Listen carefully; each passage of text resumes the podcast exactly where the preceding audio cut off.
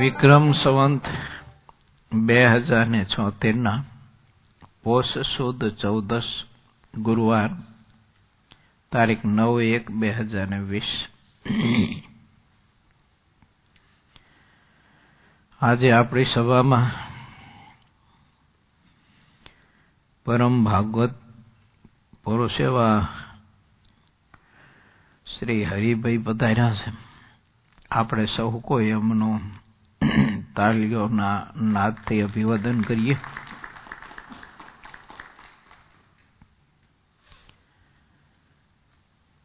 આવતીકાલે એટલે કે તારીખ દસ અને અગિયાર એક બે હજાર વીસને શુક્રવાર પોષ પૂનમના રોજ મિથુન રાશિ અને પુનર્વસુ નક્ષત્રમાં થનાર આ છાયા ગ્રહણ ભારત દેશમાં દેખાય છે. પરંતુ છાયા ગ્રહણ હોવાથી પાડવાની જરૂર નથી. તેનો દોષ લાગતો નથી. આ ગ્રહણ ભારત સહિત એશિયા, યુરોપ, આફ્રિકા, ઓસ્ટ્રેલિયા એટલા પ્રદેશોમાં દેખાય છે. આપણી જાણ ખાતર.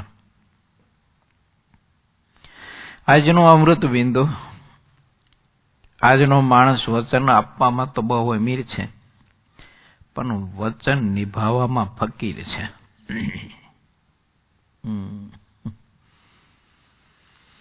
વચન તો માણસ ઘણા આપી દેતા હોય છે.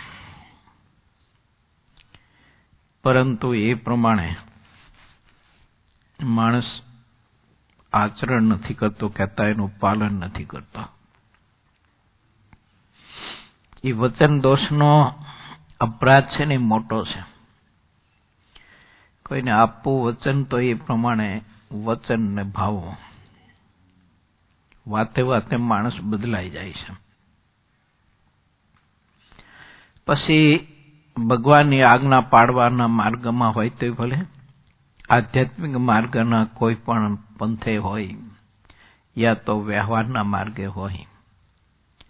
પણ માણસે જીવન હંમેશા પારદર્શક જીવવો જોઈએ. વ્યવહાર પણ પારદર્શક હોવો જોઈએ. લેવા દેવાની ચીજ, વસ્તુ, પદાર્થ, ધન, સંપત્તિ, બીજું ત્રીજું. એમાં માણસના જીવનની પારદર્શકતા હોવી એ જરૂરી છે. ઘણા બધા લોકો વ્યવહારો એવા બધા ગોબરા કરતા હોય છે. કે જરૂર હોય તે લટુડિયા પટુડિયા કરી કરીને આંખમાં આહુડા પાડીને રળીને પણ સામેની વ્યક્તિ પાસેથી પૈસો, ચીજ, વસ્તુ બધું લેતા હોય છે. પણ જ્યારે પછી આવવાનો, આપવાનો સમય જ્યારે થાય ને ત્યારે માણસ આલ્યા ગાલ્યા તાલિયા કરી અને છૂટવા માટેનો પ્રયત્ન કરતો હોય છે અને એ વચન જે આપ્યું હોય, એનું મૂલ્ય કશું હોતું નથી માણસ આખો ફરી જાય છે. આ બદલાય તો જાય, ઠીક છે, હાલો. પણ જેને સંપત્તિ, પૈસો આપ્યો હોય, જેને પદાર્થ આપ્યો હોય, જેને મદદ કરી હોય, એની સાથે વેર બાંધે છે. ખોટી ધમકીઓ આપે એને. ખોટી બીક દેખાડે. અને બીજા દ્વારા પણ ઉપાધિ કરાવે એને. દુઃખ આપે, પીડા ઊભી કરે. અનેક પ્રકારની બીજા દ્વારા પણ અડચણો ઊભી કરે અને એને પ્રતિષ્ઠાહીન કરવા માટે પ્રયત્ન કરે. આ માણસ કેટલો બધો હલકટ અને કેટલો બધો નફટ માણસ કહેવાય. ને તો માણસને ગુણ હોવા જોઈએ ને. કાને બિચારે પાંચ પચીસ હજારની કે બે પાંચ હજારની કે સો, બસો, પાંચસો રૂપિયાની મને મદદ કરી છે. મારી પરિસ્થિતિ છે, હું આપી શકતો નથી. પણ કમસે કમ એની સાથે વેર ન બાંધી અને એને પરેશાન ન કરવા માટેના, કે એને બદનામ કરવા માટેના ન પ્રયત્ન કરે તો. ભગવાન કંઈક માફ કરે પરિસ્થિતિને જોઈને.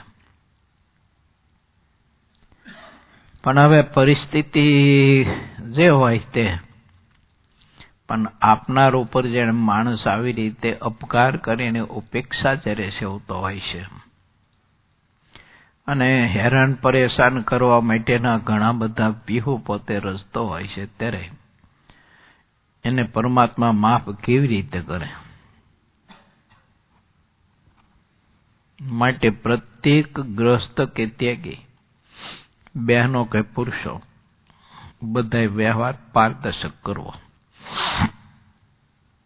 ઘણા બધા હરિભક્તો પોતે જે સંતની સાથે જોડાયેલા હોય, એ સંતની સાથે જોડાયેલો સમાજ હરિભક્તનો એનો ખોટો ઉપયોગ કરતો હોય છે. અને પેલા બધા હરિભક્તોને એમ કે આપણા ગુરુનો શિષ્ય છે ને, જરૂર પડે એટલે આપશું ને જરૂર પડે એટલે આપણને પાછું આપી દેશે. પણ બોલા માણસની દાનત જ હાવ ખરાબ હોય ને. એ લીધા પછી આપે તો નહીં.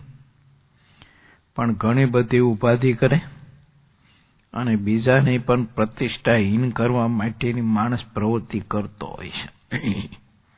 આવું જગતમાં, દુનિયામાં ઘણી જગ્યાએ બનતું હોય છે ને, આવા વ્યવહારો ખોટા લોકો બહુ કરતા હોય છે. હવે પછી ભક્તિ કરે, મંદિરે જાય. ગમે તેટલી કથા કરે, સાંભળે, પણ પ્રભુ, એ એની આ ક્રિયાથી કેવી રીતે રાજી થતા હશે એ તો એને ખબર ને, માર જ જાણે.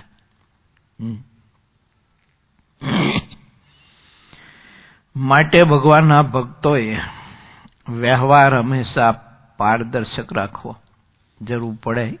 કોઈ પાસેથી ઉછીના વ્યાજવા બીજું ત્રીજું લઈએ આપણે. તો ઠીક છે, પરિસ્થિતિ હોય તો આપણે સમય પ્રમાણે આગુ પાછું, કે આગો પાછો સમય આપવામાં લાગે. પણ આપી પાછી આપી દેવાની દાનત તો માણસે રાખવી જોઈએ.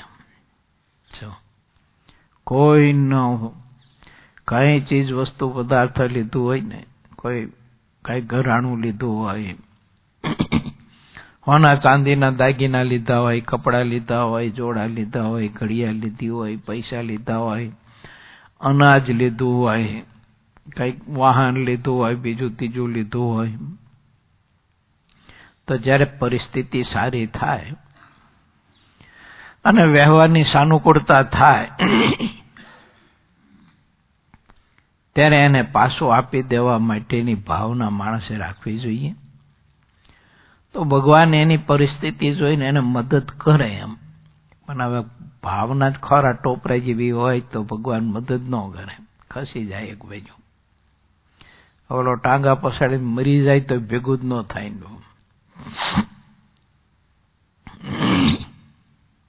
એટલે છેતરાવું એ મોટો ગુનો નથી, પણ કોઈને છેતરવા એ તો બહુ મહા મોટો ગુનો છે.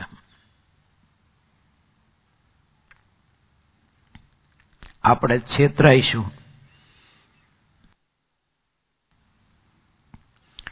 તો એનું પાપ નહીં લાગે. છેતરાઈશું ને આપણે? તો એનું પાપ નહીં લાગે. પણ કોઈને છેતરશો ને, તો બહુ મહા મોટું પાપ લાગશે એનું. માટે ભગવાનના ભક્તને સુધા સાવધાન રહેવું. કે કોઈને આપણે વચન આપ્યું છે, તો એ પ્રમાણે કરવું. ઘણા બધા મોટા સત્પુરુષને વચન આપતા હોય કે તમે જેમ કહો એમ કરીશ, પણ આટલું દુઃખ દૂર થાય તો કૃપા કરો કંઈક. સંતને દયા આવે એટલે ભગવાનને પ્રાર્થના કરે એટલે કામ તો બધું એનું પ્રભુ કરતા હોય છે. પણ આવડો આ વચન આપ્યા પછી, કામ પતી જાય પછી એ કોઈ દિવસ એ વચનને અનુસરતો નથી. આવા ઘણા બધા લંપટ સ્વાર્થી અને ઘણા બધા અવ્યવહારુ માણસો હોય છે. કા ભગવાન ભગવાનના સંતને વચન આપશો નહીં વચન આપો તો એનું પાલન કરો. કેવળ સ્વાર્થ માટે ખોટા લટોડિયા પટોડિયા કરી અને આપણે આપણું કામ સાધી લઈ અને પછી વચન ભંગ થઈ અને હાવ નફટ થઈને આપણે જીવન જીવતા હોઈએ એવા માણસને આ ધરતી પર જીવવું ને એ કોઈ એનો અધિકાર જ નથી જીવવાનો. આ બધા લુચ્ચા માણસો કહેવાય. ભગવાન પાસે આપણે કંઈક સંકલ્પ કર્યો ને પરમાત્માએ સિદ્ધ કર્યો ને પછી આપણે વચન આપ્યું કે, હે પ્રભુ, આટલું જો કામ થઈ જાય ને રોજ તમારા મંદિરે દર્શન કરવા આવીશ ને સંત સમાગમ કરીશ ને આત્મીય સભાઓ ભરીશ ને બધું કરીશ. દર પૂનમે આવીશ ને દર એકાદશી દર્શન કરવા આવીશ ને પછી ન આવે. તો આના આના જેવો નીચમાં નીચ હરામીમાં હરામી અને લંપટમાં લંપટને ખરાબમાં ખરાબ કોઈ ન કહેવાય. કારણ કે આ તો ભગવાનની પણ છેતરપિંડી કરે, ત્યારે માણાને તો શીનો રહેવા દે ઠામ કોઈ. માણાને તો હાવ તળિયા ઝાટ કરી નાખે ને. જ્યારે પરમાત્માની બીક ન હોય, અને પરમાત્માની પણ છેતરપિંડી કરતો હોય ને, એને વચન આપી અને બદલાઈ જતો હોય માણસ. તો માણસ માણસને તો સીનો રહેવા દે. હાવ ખાઈ જાય ને કોયડીને એને માટે આવા લંપટ જીવ હોય ને, એ ગમે તેવા ભગત હોય અને ગમે તેવા ભગત વેળા દેખાતા, દેખાડતા હોય પણ કોઈ દિવસ જિંદગીમાં એનો વિશ્વાસ ન કરવો. એની સાથે વેરબુદ્ધિ નહીં, પણ એનો વિશ્વાસ પણ નહીં. અને એ આપણે ગમે તેમ વચન આપે તો એના વચનમાં કોઈ દિવસ આપણે છેતરાવું નહીં.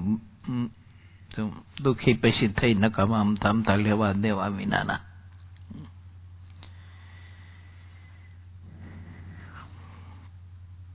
જે મહાપુરુષોએ ભગવાનને કે મોટા પુરુષને કે માતા પિતાને કે બીજા ત્રીજા પોતાના જે કઈ હિતેશુ કે પથદર્શકો હોય એને વચન આપ્યા હોય ને તે વચનને નભાવવા માટે એને પારાવાર પીડાઓ, દુઃખો, કષ્ટો, બધું અપમાનો બહુ સહન કર્યા.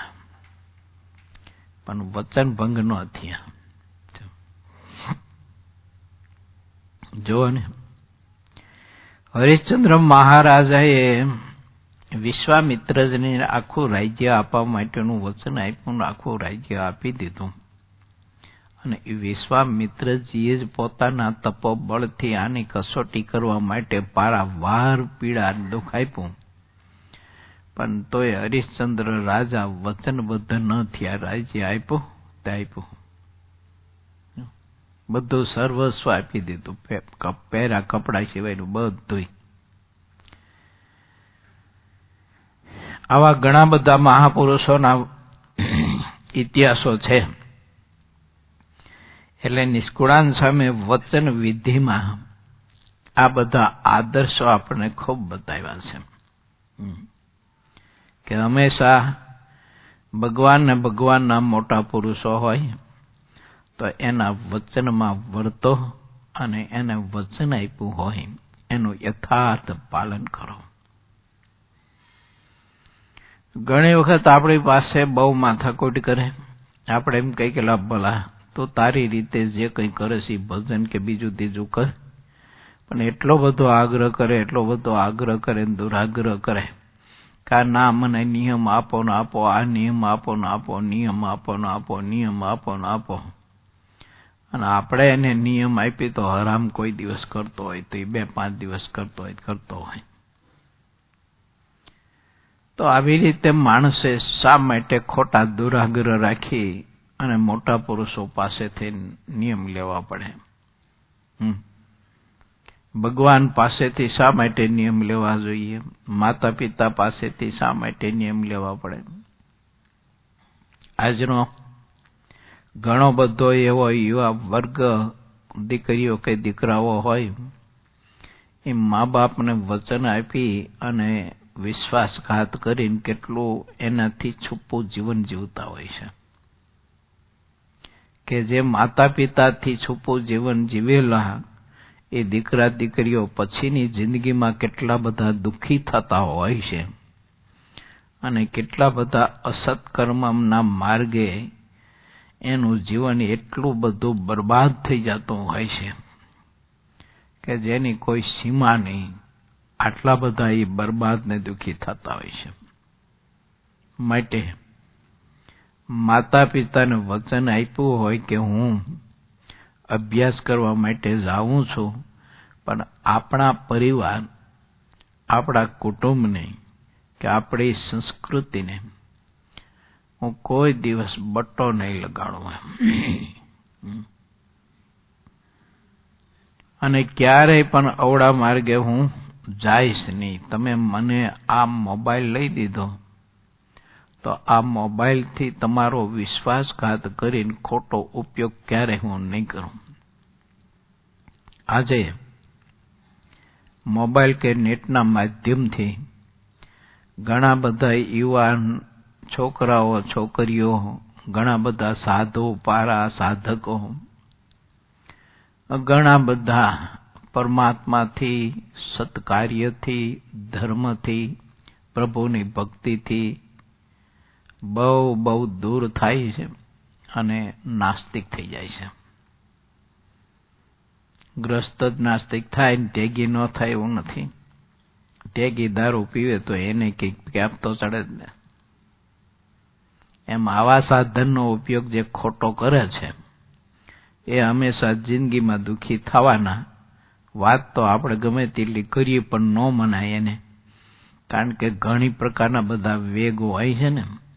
તેમ માણસ મોબાઈલોમાં છાનું, માનું, ન જોવાનું, બધું બીભત્સ, બધું જોતો હોય છે. અને એ જોઈ અને પછી માણસ ઘણો બધો અધર્મ કરતો હોય છે. આ બધા વચન ભંગનું મોટું પાપ છે ને મોટો દોષ છે.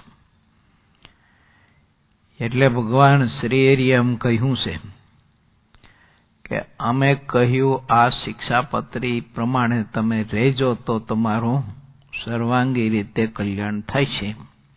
અને આ અમે જે વચન કહ્યા એ પ્રમાણે નહીં રહો તો મહારાજ કે અમારા સત્સંગથી તમે બહાર છો. તો પછી શ્રી હરિએ શિક્ષાપત્રીમાં આપણને વચન આપ્યા છે. તો આપણે એના આશ્રિત થયા કંઠી બાંધી વર્તમાન ધારણ કર્યા. ત્યારે આપણે વર્તમાન ધારણ કર્યા એનો મિનિંગ એવો છે કે, હે પ્રભુ, મન, કર્મ, વચને કરીને મારું આખું જીવન હું તમને સમર્પણ કરું છું. માટે પ્રભુ, તમારી બાંધેલી મર્યાદાનું ઉલ્લંઘન કરી અને હું સ્વચ્છંદી જીવન નહીં જીવું અને તમારી આજ્ઞા પ્રમાણે હું જીવન જીવીશ. એમ વર્તમાન ધારી અને જ્યારે પરમાત્માનો આશ્રય સ્વીકારે છે, ત્યારે એને ભગવાનને અને જે સત્પુરુષ પાસે વર્તમાન ધારણ કર્યા હોય, તે સત્પુરુષને વચન આપે છે. પછી એને વચન આપ્યા પછી માણસ એ પ્રમાણે જો ના રહે, તો વિશ્વાસઘાતનું મોટું પાપ છે એટલે શિક્ષાપત્રી એમ કહે છે કે વિશ્વાસઘાતો ન કર્તવ્યો. વચન આપ્યા પછી માણસે એ હંમેશા એ વચનનું પાલન કરવું જોઈએ અને વચનનું પાલન કરવા માટે તો જુઓ ને, દશરથે પોતાના પ્રાણનો ત્યાગ કર્યો. કઈ કઈ વચન આપ્યા હતા બે? માગવાના. અને એને વચન માગ્યા એવા. તો દશરથ એ વચન આપીને પ્રાણ છોડી દીધા. પણ વચન ભંગ ના થયા. આવી બધી કથાઓ ઘણી બધી છે. ભગવાનના અવતારો આ ધરતી ઉપર થાય ને ત્યારે પણ આપણને આ વચનનું મૂલ્ય સમજાવે છે. આવા મોટા પુરુષ પણ આપણને એ વચનનું મૂલ્ય સમજાવે છે. મહાત્મા ગાંધીજી માતા પિતાને વચન આપીને અભ્યાસ કરવા માટે વિદેશમાં ગયા. પછી એની વિદેશમાં ઘણી બધી અડચણો થઈ પણ હશે. ઘણા બધા પ્રલોભનો અને ઘણી મુશ્કેલીઓનો સામનો પણ કરવો પડ્યો હશે અને સામે બધી મુશ્કેલીઓ આવી હશે. પણ માતા પિતાને વચન આપ્યા પછી એ પુરુષ વચનભંગ ન થયો અને વિદેશની ધરતીમાં રહીને પણ પોતાના પરિવારની એ તો આપણી ભારતીય સંસ્કૃતિ એને એમ નામ અકબંધ જાળવી રાખી ખરી એમ. જો. આવા મોટા પુરુષોના જીવનમાંથી આપણે વિચારવું જોઈએ. ભગવાન સ્વામિનારાયણને પરમહંસ એમ કહેતા મહારાજ, તમે જેમ કહ્યું તેમ અમે નિર્માનીપણે રહીશું. તમને અમે વચન આપીશું કે દેશ વિદેશમાં જઈશું. તો મહારાજ, અમે તમારી આજ્ઞામાં જરાય પણ ફેર નહીં પડવા દઈએ. તમે અમારા ઉપર ભરોસો રાખો, અમારા વચન ઉપર વિશ્વાસ રાખો અને નિશ્ચિંત રહો કે મારા સાધુ દેશ વિદેશ જાય છે. તો એને ધન સંપત્તિનો કે બીજો ત્રીજો કોઈ રાજ્ય સમૃદ્ધિનો સ્ત્રી આદિક પદાર્થનો યોગ થશે. તો મારા સાધુ બદલાય તો નહીં જાય ને એમાં લેવાય તો નહીં જાય ને તો મહારાજ અમે તમને વચન આપીએ છીએ પ્રભુ. કે સૂર્ય ઉગમણો ઉગે છે તો એને બદલે આથમણો ઉગશે. એમ કદાચ સંભવ છે કે ફેર થાય કદાચ. પણ અમે તમને વચન આપ્યું છે તો મહારાજ ક્યાંય પણ ધન સંપત્તિમાં કે સન્માનમાં, માન પ્રતિષ્ઠામાં કોઈ દિવસ અમે ક્યારેય પણ તમારું વચન લોપશું નહીં અને એમાં લેવાય નહીં જઈએ. અને એ વચનનું પાલન કરવા માટે આપણા મહાપુરુષે કેટલું સહન કર્યું. મહારાજે કહ્યું કે કોઈ તમારું તાડન કરે, કોઈ તિરસ્કાર કરે, કોઈ અપમાન કરે, કોઈ ગાયડો દે, તો તમે એનું હિત થાય એવો સંકલ્પ કરજો. પણ એનું અહિત થાય, ભૂંડું થાય એવો તો સંકલ્પ પણ નહીં કરતા એ વચન સંતોએ આપ્યું. અને પોતે સમર્થ હોવા છતાંય પણ દુરીજન અને રજોગુણી કે તમોગુણી જે માણસો હતા દુષ્ટ સ્વભાવના, કે જેની જીવન જેનું હાવ નીચો હોય, એની ક્રિયા પણ જેની હાવ હલકટ ને નીચ ક્રિયા હોય, આવા માણસોના પણ અપમાન ને તિરસ્કાર મહાપુરુષ સહન કર્યા. શું ભગવાન શ્રીહરિને વચન આપ્યું હતું. હે મહારાજ, અમે વચન ભંગ નહીં થઈએ. અને શ્રીહરિને પણ પરમહંસો પ્રત્યે વિશ્વાસ હતો કે મારા આ સાધુ મારા ભારત દેશના દેશ બાંધવોના કલ્યાણ માટે વિચરણ કરશે. પણ મેં જે એમને આજ્ઞા કરી છે વચન કહ્યું છે, એ વચન પ્રમાણે રહી અને સમગ્ર ભારત દેશના માનવ સમાજનું સર્વાંગી રીતે કલ્યાણ કરવા માટે થઈને સત્સંગનું કામ કરશે અને સંતોએ કર્યું. સામે ઘણા બધા અપમાનોના પણ યોગ થયા અને પ્રલોભનના પણ યોગ થયા. રાજ્ય ધન સંપત્તિ સ્ત્રી આદિકના ઘણા બધા પ્રલોભનો, ઘણા બધા મહાપુરુષોની સામે આવ્યા. પણ વચન આપ્યું ભગવાન શ્રી હરિને એનું સતત ને સતત મહાપુરુષોએ લક્ષ્ય રાખી અને ભગવાન શ્રીહરિનો રાજીપો કમાઈ અને મહા સામર્થ્યને મોટા પુરુષો પામી ગયા. અને જીવનથી આપણને બતાવ્યું કે જ્યારે તમે કોઈને તમારા વરિષ્ઠ હિતેશોને કે કલ્યાણદાતાને વચન આપો છો, પણ એ વચન પાલન કરવામાં તો સામે કસોટીઓ તો આવવાની. કસોટી નહીં આવે એવું નહીં, મુશ્કેલીઓ આવવાની, દુઃખ આવવાના. પણ એ દુઃખને પીડામાન કસોટીમાંય પણ વચન યથાવત જ્યારે પાલન કરો વચન પાળો, ત્યારે વચન આપણે પાડ્યું કહેવાય એમ. બધી રીતે સાનું કરતા હોય ત્યારે તો વચન પાલનમાં માણસ રહેતો હોય છે, એમાં તો ક્યાં વાંધો આવે છે? પણ સામે જ્યારે દુઃખ, સંઘર્ષ અને પીડા, અપમાન ને વિરોધો આવા બધા જ્યારે સંઘર્ષ સામે આવીને ઊભા રહે તેમ છતાંય વચનને અકબંધ વળગી રમ, એ કામ કઠિન છે. માટે સ્ત્રી હોય, પત્ની હોય તો પતિને વચન આપે, તે વચનનું યથાવત પાલન કરે. પુરુષ હોય અને એને વચન આપ્યું હોય, તો એ વચનનું યથાર્થ પાલન કરે.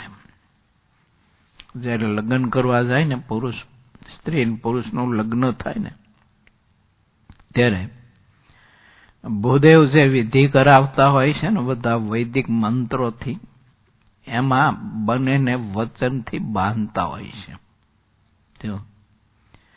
પતિને વચનથી એમ બાંધે કે આ સ્ત્રીને મારી પત્ની તરીકે હું સ્વીકાર કરું છું, કાંડો પકડું છું, તો જીવંત પર્યંત હું એનો નિભાવ કરીશ અને એને સંસ્કાર આપી અને ધર્મિષ્ઠ બનાવીશ.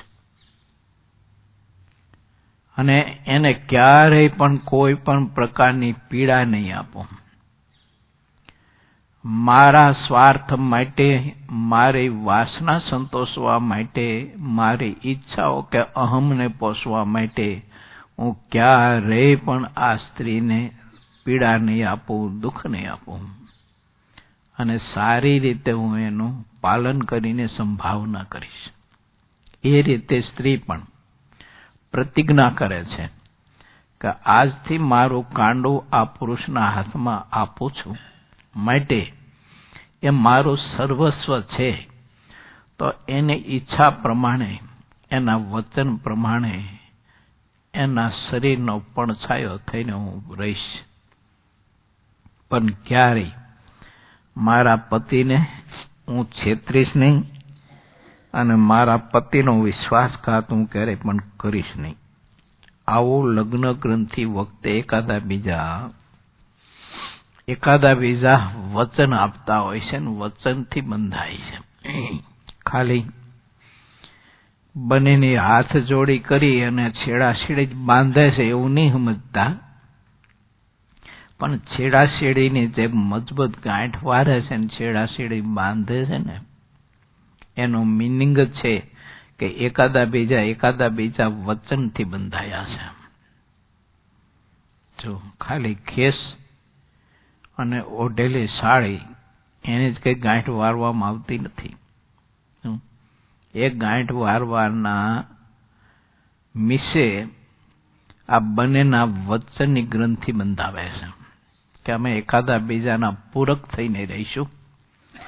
અને શાસ્ત્રમાં જે રીતે આદર્શ ગ્રસ્તાશ્રમના બતાવ્યા છે જે આદર્શો તે આદર્શનું અમે યથાવત પાલન કરીશું અને માતા પિતાની સાસુ સસરાની જે કંઈ પોષ્ય વર્ગ હોય એની સેવા પરિચર્યા સંભાવના કરી અને અમારો આ દાંપત્ય જીવનનો ગ્રસ્તાશ્રમ અમે આદર્શ બનાવશું.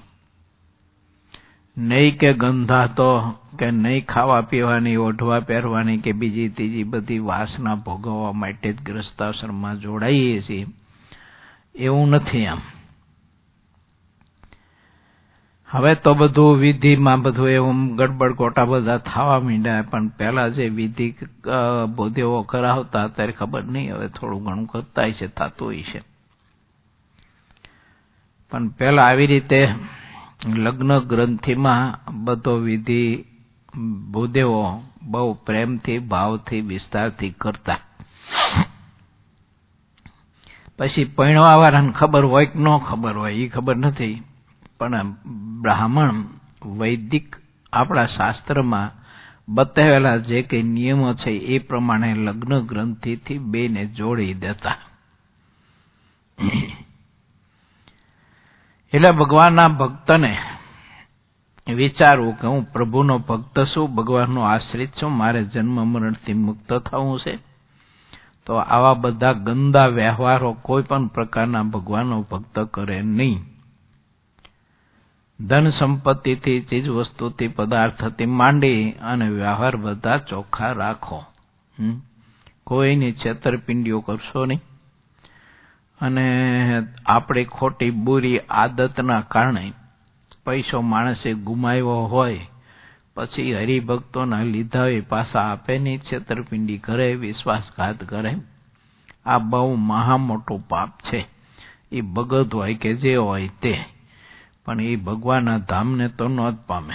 એ વાત તો બહુ નિશ્ચિત છે એમ. માટે આજનું અમૃત બિંદુ આપણને અદ્ભુત વાત સમજાવે છે, એનો સંદેશો. આપણે સૌ કોઈ આપણા જીવન સાથ કરવા માટે પ્રયત્ન કરીએ. પૂર છઠ્ઠું તરંગ સાસીમો શ્રી હરિ સરતાનપુરમાં રૂપસી ભાઈના ઘેર થાળજીમાં પછી શ્રી હરિ અશ્વ ઉપર બેઠા. આગળ ઢોલ વાગવા લાગ્યા. ગામના બધા લોકો ખૂબ જ રાજી થયા. અને મુખથી જય જયનો ઉચ્ચાર કરવા લાગ્યા. શ્રી હરિ રાજમાર્ગ ઉપર થઈને ગામ બહાર નીકળ્યા અને અશ્વને વેગથી ચલાવ્યો અને ગામવાસી લોકો તો ત્યાં જ રહી ગયા. શ્રીહરિ મુકામે આવ્યા, પલંગ ઉપર બેઠા, જેટલા સંતો હતા તે બધા આવીને શ્રીહરિની પાસે બેઠા. તે વખતે બધા સંતો કીર્તન બોલવા લાગ્યા. ત્યારે શ્રીહરિ મનમાં ઘણા જ ખુશી થઈને કીર્તનોને સાંભળતા રહ્યા. જ્યારે લગભગ અધરાત થઈ ત્યારે શ્રીહરિ પહોંચી ગયા બધા સંતો પણ મનમાં શ્રીહરિની મૂર્તિનું ચિંતન કરતા કરતા સુવા લાગ્યા. જ્યારે અરુણોદય થયો ત્યારે સંતો ઉઠ્યા અને નારાયણ ધૂન કરવા લાગ્યા. સહુએ જઈને નદીમાં સ્નાન કર્યું. અને શ્રીહરિએ પણ હરખાઈને સ્નાન કર્યું. જે વખતે બધા દરબારો નાહી રહ્યા, ત્યારે ભય હારી શ્રીહરિ ચાલવા તૈયાર થઈ ગયા. પૂજાને તિલક વગેરે બધું કરી લીધું ને પછી પરમ ચતુર શ્રીહરિ ચાલતા થયા. શ્રીહરિ જ્યારે ઘોડેસવાર થયા ત્યારે દરબારો પણ ઘોડા ઉપર બેઠા. દેરડીનો માર્ગ જોઈને તત્પરતાથી ચાલતા થયા. વાવડી થઈને થાણા દેરડી આવ્યા. ત્યાં બધા ભક્તોને દર્શન આપ્યા. પછી ત્યાંથી ચાલ્યા તે સરતાનપુર આવ્યા અને ત્યાં નદીને કિનારે સૌએ ટીમણ કર્યું.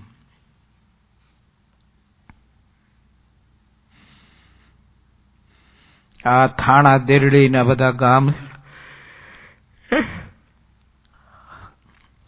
જેતપુરના એ વિસ્તાર તરફ આવ્યા અને સંતારપુર છે ને સરતાનપુર તે જસ્તણ તરફ આવ્યું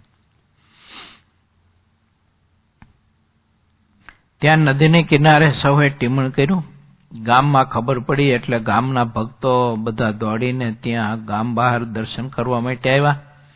ત્યાંથી પૂર્ણ કામ શ્રીહરિ ચાલતા થયા તે દીરડી ગામ આવ્યા.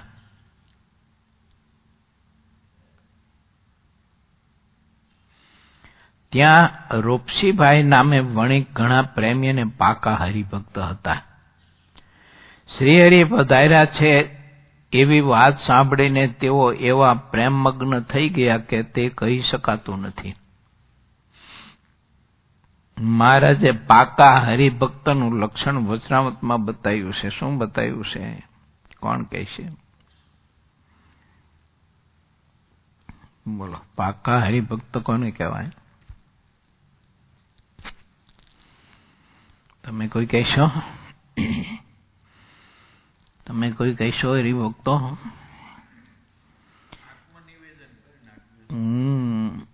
પાકા હરિભક્તનું લક્ષણ બતાવ્યું છે, ધર્મ, જ્ઞાન, વૈરાગ્ય યુક્ત.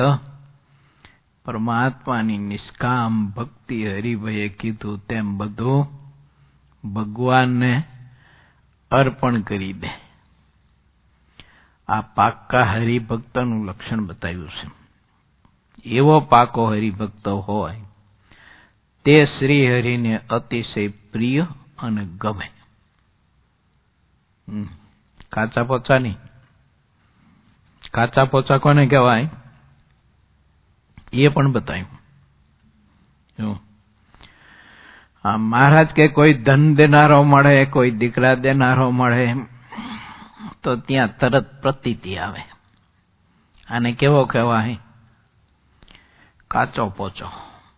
ભગવાને પૈડા મૂકી અને ધનમાં બીજા ત્રીજામાં બધામાં લોભાઈ જાય અને એ કરવા માટે થઈ એક હરિભગતે આજથી લગભગ ત્રીસ વર્ષ પહેલાની વાત છે. મારી પાસે આવ્યા એવા હું પડ્યા મેં આને શું હશે હરખ કીધું. મને કે સામે અહીંયા આવો અહીંયા આવો અહીંયા આવો એકલા આવો એકલા આવો કે હું ત્યાં ઈંડોડે બેઠો મેં કીધું અહીં એકલો જ બેઠો છું કોઈ નથી કીધું મેં કીધું શું છે અરે મને કે કામ થઈ ગયું હવે તો જોવો કે તમે હાઈવે ઉપર આપણી ગાડી દોડતી થઈ જાય છે કે પણ શું છે તો કે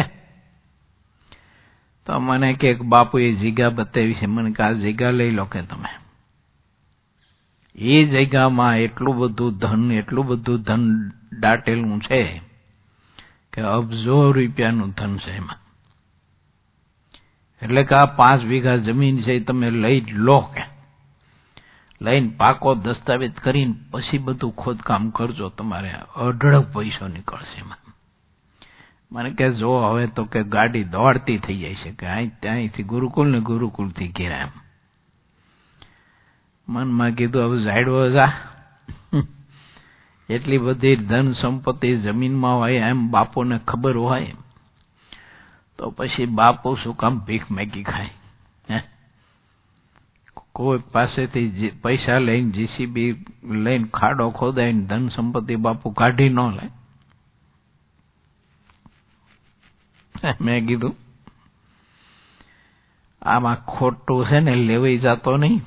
અને બાપો છેતરપિંડી કરશે. મેં શું કીધું બીજું બાપુ એ તો કે બાપુ એવું કહ્યું હતું કે જો હું તને એક વાત કરું અને ધન બતાવું. પણ તારે મને બે લાખ રૂપિયા પહેલા આપવાના. એ બે લાખ રૂપિયા આપ તો તને અબજો રૂપિયાની ધન સંપત્તિ જેમ જમીનમાં દટાયેલી છે ને એ તને બતાવું. મેં ત્યાં શું કર્યું? મને કે હું રોકડા આપીને આવ્યો કે. અરે, તારી ભલી થાય કીધું.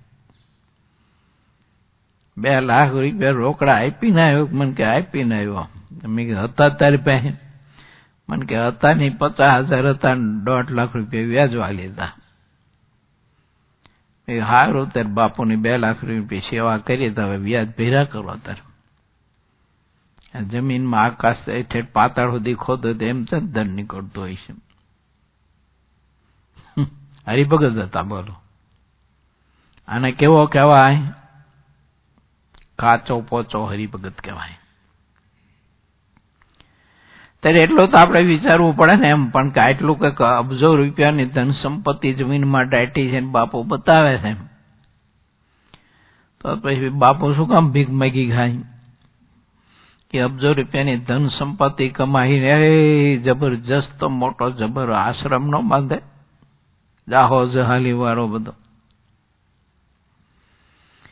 માટે ભગવાનના ભક્તને મહારાજે માચા ખાચરનું દ્રષ્ટાંત આપીને સમજાયું છે. જો એને ત્યાં કિમ્યાગર આવ્યો, તે બધાનું કહ્યું કે તમે સદાવ્રતી છો, તો લો, તમને તાંબામાંથી રૂપું કરતા શીખવું. તમારા સદાવ્રતમાં કામ આવે ત્યારે માતા ખાતર હાથમાં લાકડી લીધી, ગામબારો નીકળ્યાનો માનો એમ કઈ ત્રાંબામાંથી રૂપા કરતા આવડતો હોય તો હું કામ ઘીરે ઘીરે ભટક ભટક કરે ને ભીખ માગી ખાઈશ નીકળ બારો. ફરીને જો આ ગામમાં આવ્યો ને, તો માતા ખાતર કે પગ હાજા નહીં રે. અમારે કાંઈ ધન સંપત્તિની જરૂર નથી. અમારે તો ભગવાનની જરૂર છે. મહારાજ કે આવા ભગત હતા. સત્સંગ થયા પછી તો મહાપરમ એકાંતિક ભક્ત થયા. આ તો માર્ગીમનના પંથમાં હતા ત્યાંની વાત છે એમ. ત્યારે આ પુરુષને આવી બધી સમજણ હતી. માટે કોઈ જગ્યાએ ક્યાંક એવા થોડા ઘણા પ્રલોભન કોઈ આપે ને, ધન સંપત્તિના કે છોકરા નો થતા હોય તો એના કે બીજા ત્રીજાના વ્યવહારો સુધરે એના. તો એમાં લેવાવું નહીં. આપણે જીવન સુધારવું એટલે વ્યવહાર સુધરે.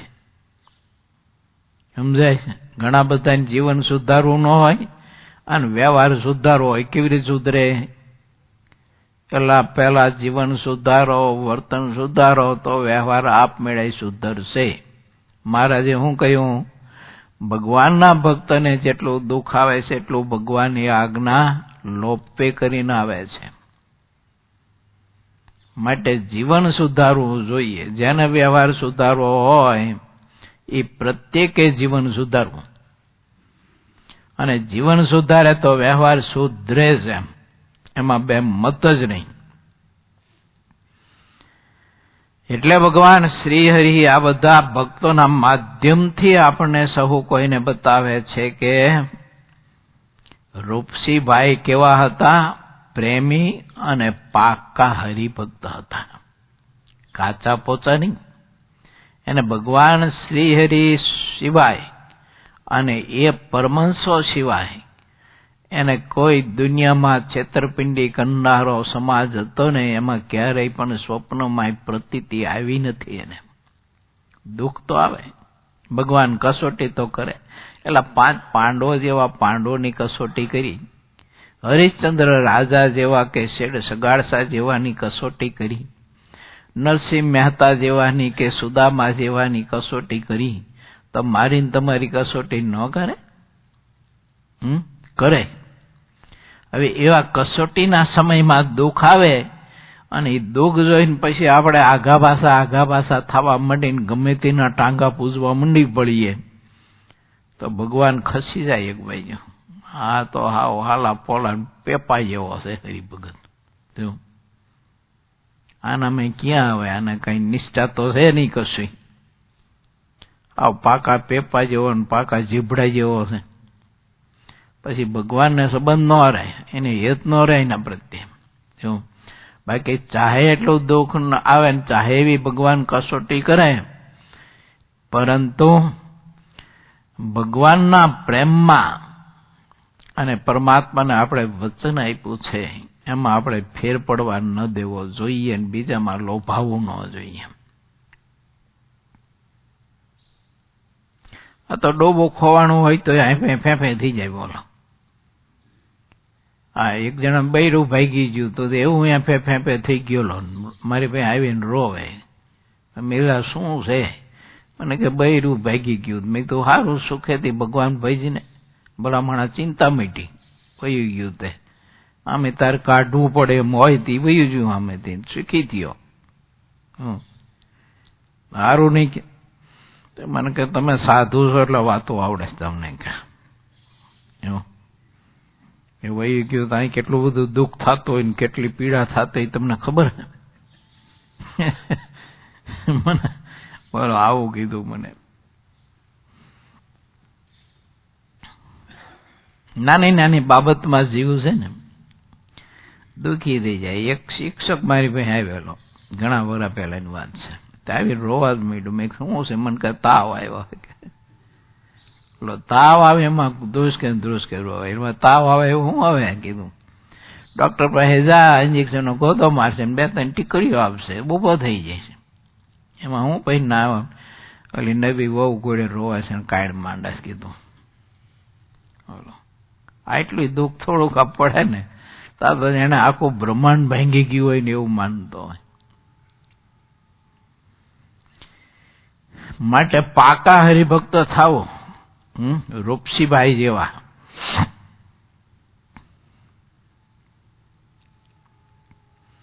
ગામના જેટલા મનુષ્ય હતા તે બધા રૂપસીભાઈ શેઠના કહ્યામાં રહેતા.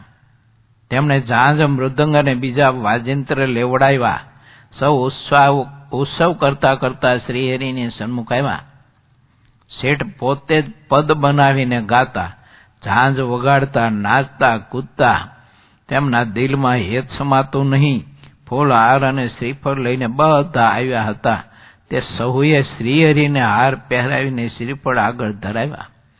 પછી રૂપસીબાઈ તો બે હાથ જોડીને શ્રીહરિના ચરણમાં પડ્યા અને સોળે ચિહ્ને સહિત ચરણોને પોતાની સાથીમાં લીધા. જો પરસ્પર હરિભક્તને એકાદા બીજાની મર્યાદાન મહાત્મયની કથામાં આવી. કે રૂપસીભાઈને ગામના બધા જ હરિભક્તો અનુસરતા. તે રૂપસીભાઈનું જીવન કેવું હોય છે? અને બધા એની આજ્ઞા પ્રમાણે પાછા સત્સંગ કરતા.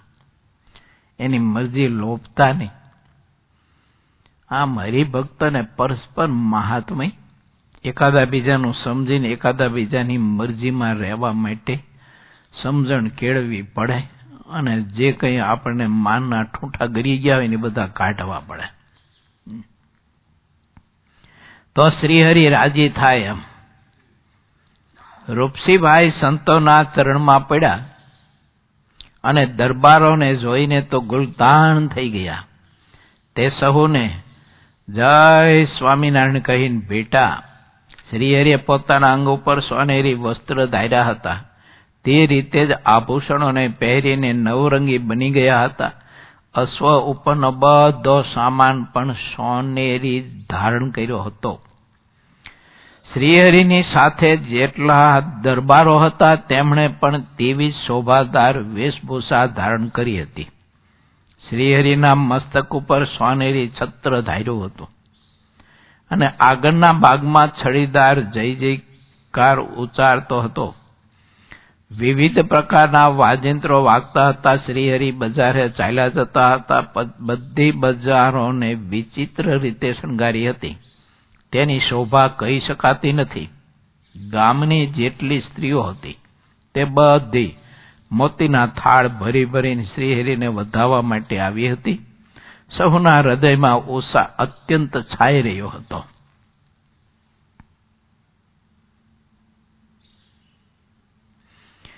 પૂરજનો ઊંચી ભાવનાથી મંગળમય દોડ ગાતા હતા.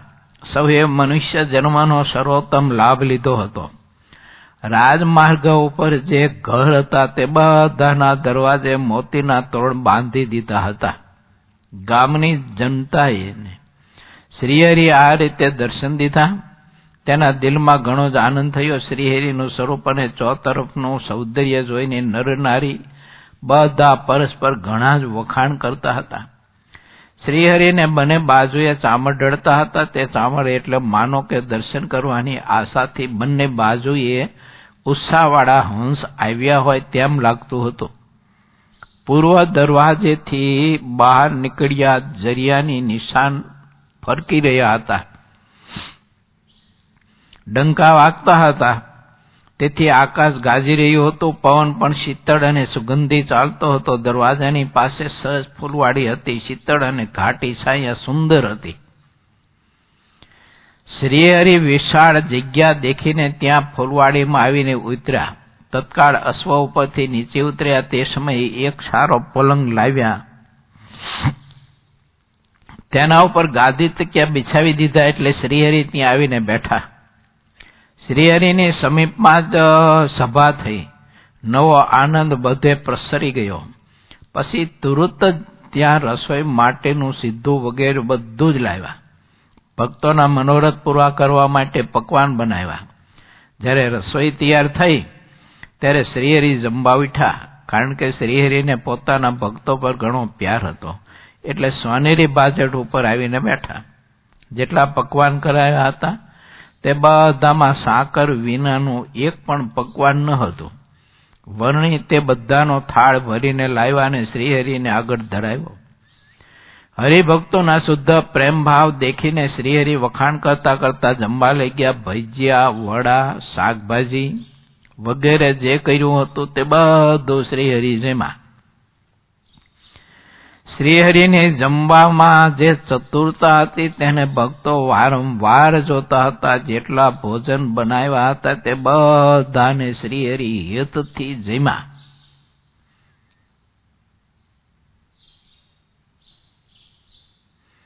મહારાજને અને મહારાજના સમકાલીન જે સંતો ભક્તો હતા, એ બધાને ભગવાનના ભક્તો, કોઈ ગરીબ, કોઈ પશુ પક્ષી, એને જમાડવાની ભાવના બહુ હતી. બહુ વારંવાર રસોઈ આપી અને ભાવથી ખૂબ જમાડતા, બહુ જમાડતા.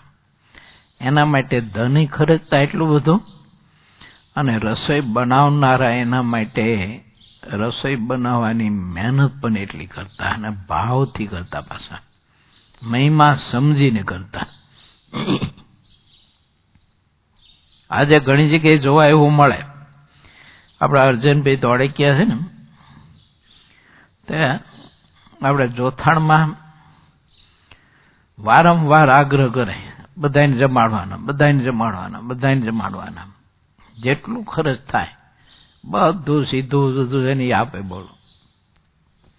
હું આ વખતે ગયો તો તો કે પાંચ માણ નો અડદિયો કરી નાખો કે. જે આવે એ બધાને જમાડવાના, ખૂબ જમાડવાના કે. અને કે પાંચ મણ લોટ નો અડદિયો કરી નાખો કે. ખૂટવા ન જાય. આ એક બોરીના ગાંઠિયા બનાવી નાખો કે. પછી અમે પંદર કે વીસ કિલ્લાનો અડદિયો અને દસ કિલ્લાનો ગાંઠિયા કર્યા આવે બધા કારીગરો, હરિભક્તો, મજૂરો, દાડિયાઓ. તે બધાને જમાડવાની એમને ભાવના એટલે બહુ ગજબની ભાવના એમ.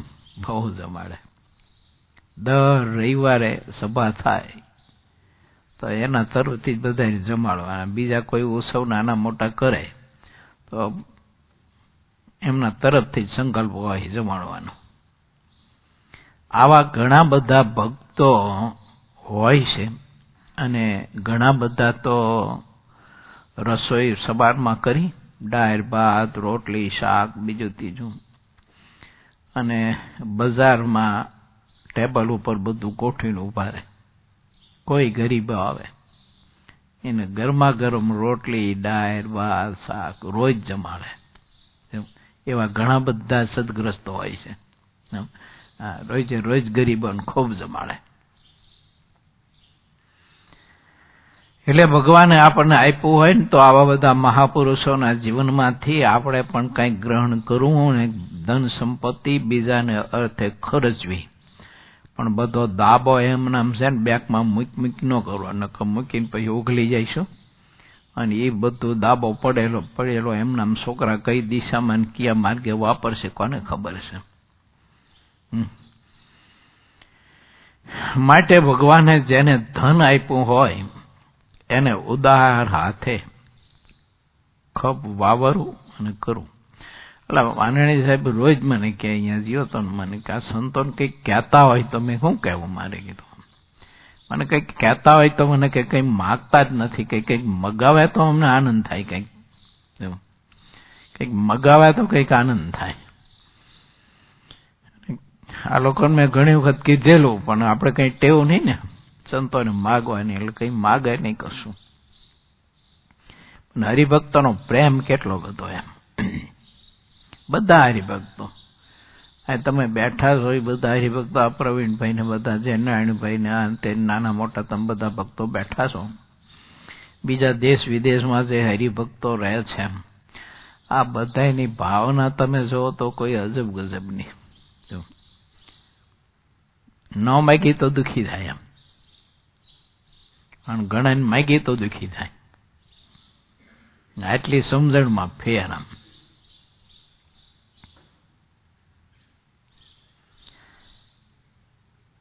શ્રી હરિએ બહુ સુખ આપ્યું.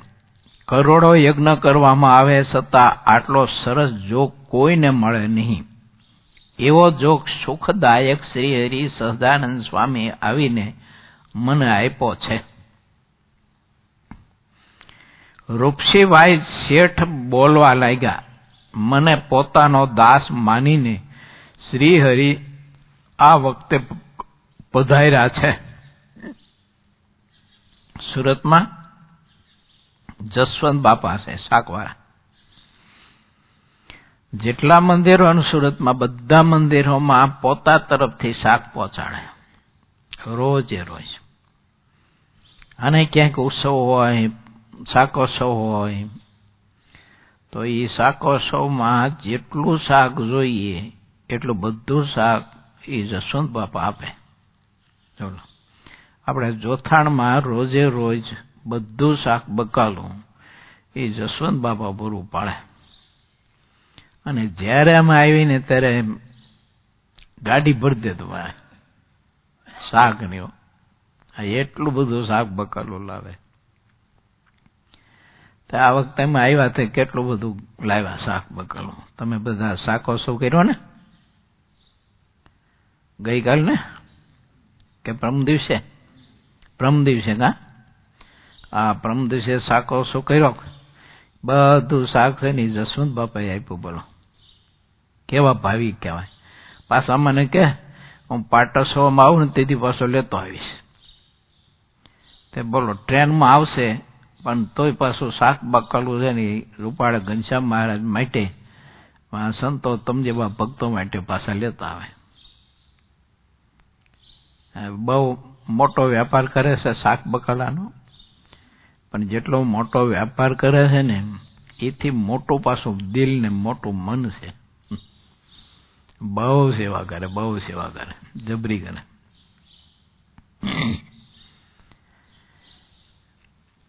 રૂપસીભાઈ શેઠ બોલવા લાગ્યા, મને પોતાનો દાસ માનીને શ્રીહરિ આ વખતે પધાર્યા છે. અત્યારે મને જે લાભ મળ્યો છે તેનો કોઈ પાર રહ્યો નથી. ચાહે તેમ ખાઈએ, ખૂટે તેમ નથી. ભગવાનના જેવો બીજો કોઈ માલ નથી જે વણી કે આ માલ નથી લીધો. તેણે અપાર ખોટ ખાધી છે. તે આખો જન્મારો હારી ગયો છે. ચતુરાઈથી કેવળ પોતાનું પેટ ભરવામાં જ રહ્યા છે, પણ તેઓ પોતાના જીવનું જીવન ખોઈ બેઠા છે. ભગવાનને ભૂલેલા વણિકો તો બુદ્ધિમાન હોવા છતાં ચિંતામણી છોડીને કાચના વહાણ ભરવા માંડ્યા છે. તે વણિકો રાજાને રાંકને બધાને છેતરે છે, પણ આ બાબતમાં તો તે પોતે જ છેતરાઈ ગયા છે. તેઓ વિચારીને કાંઈ એવું દેખતા નથી. તેમને ગુરુ ઠગ મળી ગયા છે. મહારાજ જેવા પણ ચતુરાઈ રહ્યા છે ને જેવો તેને વેશ બનાવ્યો છે કે જેને કોઈ કરી શકતું નથી. જેવો પર દયા કરનાર ને જીવોનું પાલન કરનાર માર્ગ અમૂલ્ય છે, તે માર્ગને ઠગ ગુરુએ અપનાવી લીધો છે, તેથી તેના વેશમાં બધા ભૂલા પડી જાય છે. કેટલાક લોકો તો રસાસ્વાદમાં ભૂલા પડ્યા છે. અને પ્રસાદમાં લોભાઈ ગયા છે, કોઈને તે અંગે કાંઈ ગમ પડતી નથી. શ્રીહરિએ સમાજને પોતાનો દાસ સમજીને બધો મોહ જાળથી બચાવી લીધો છે. પ્રસાદનો રસાસ્વાદ અને મિથ્યા જીવદયા રૂપે પાસથી મને છોડાયો છે કે જે અતિશય અજ્ઞાનના અંધારાથી ભરપૂર છે. શ્રી સહજાનંદ સ્વામીએ મારા ઉપર ઘણી બધી કરુણા કરી છે. જેઓ પર દયા કરનારા અને રક્ષક સુખનંદન શ્રીહરિએ મને સુખી કરી દીધો છે જેટલો મહાજન છે. તે સર્વેને મેં મર્મભરી વાતમાં કહ્યું, તમારા નામામાં ભૂલ પડી છે. અને તમે બધા સરવાળામાં સલવાઈ ગયા છો. ઇતિ શ્રી સહજાનંદ સ્વામી શિષ્ય. સિદ્ધાનંદ મુનિ વિરચિત શ્રી હરિચરિત્રામૃત સાગરના ષષ્ઠ પૂર્વા શ્રી હરિ સરતાનપુરમાં રૂપસીભાઈને ઘેર થાળજીમાં એ નામે શ્યાસીમો તરંગ સમાપ્ત થયો.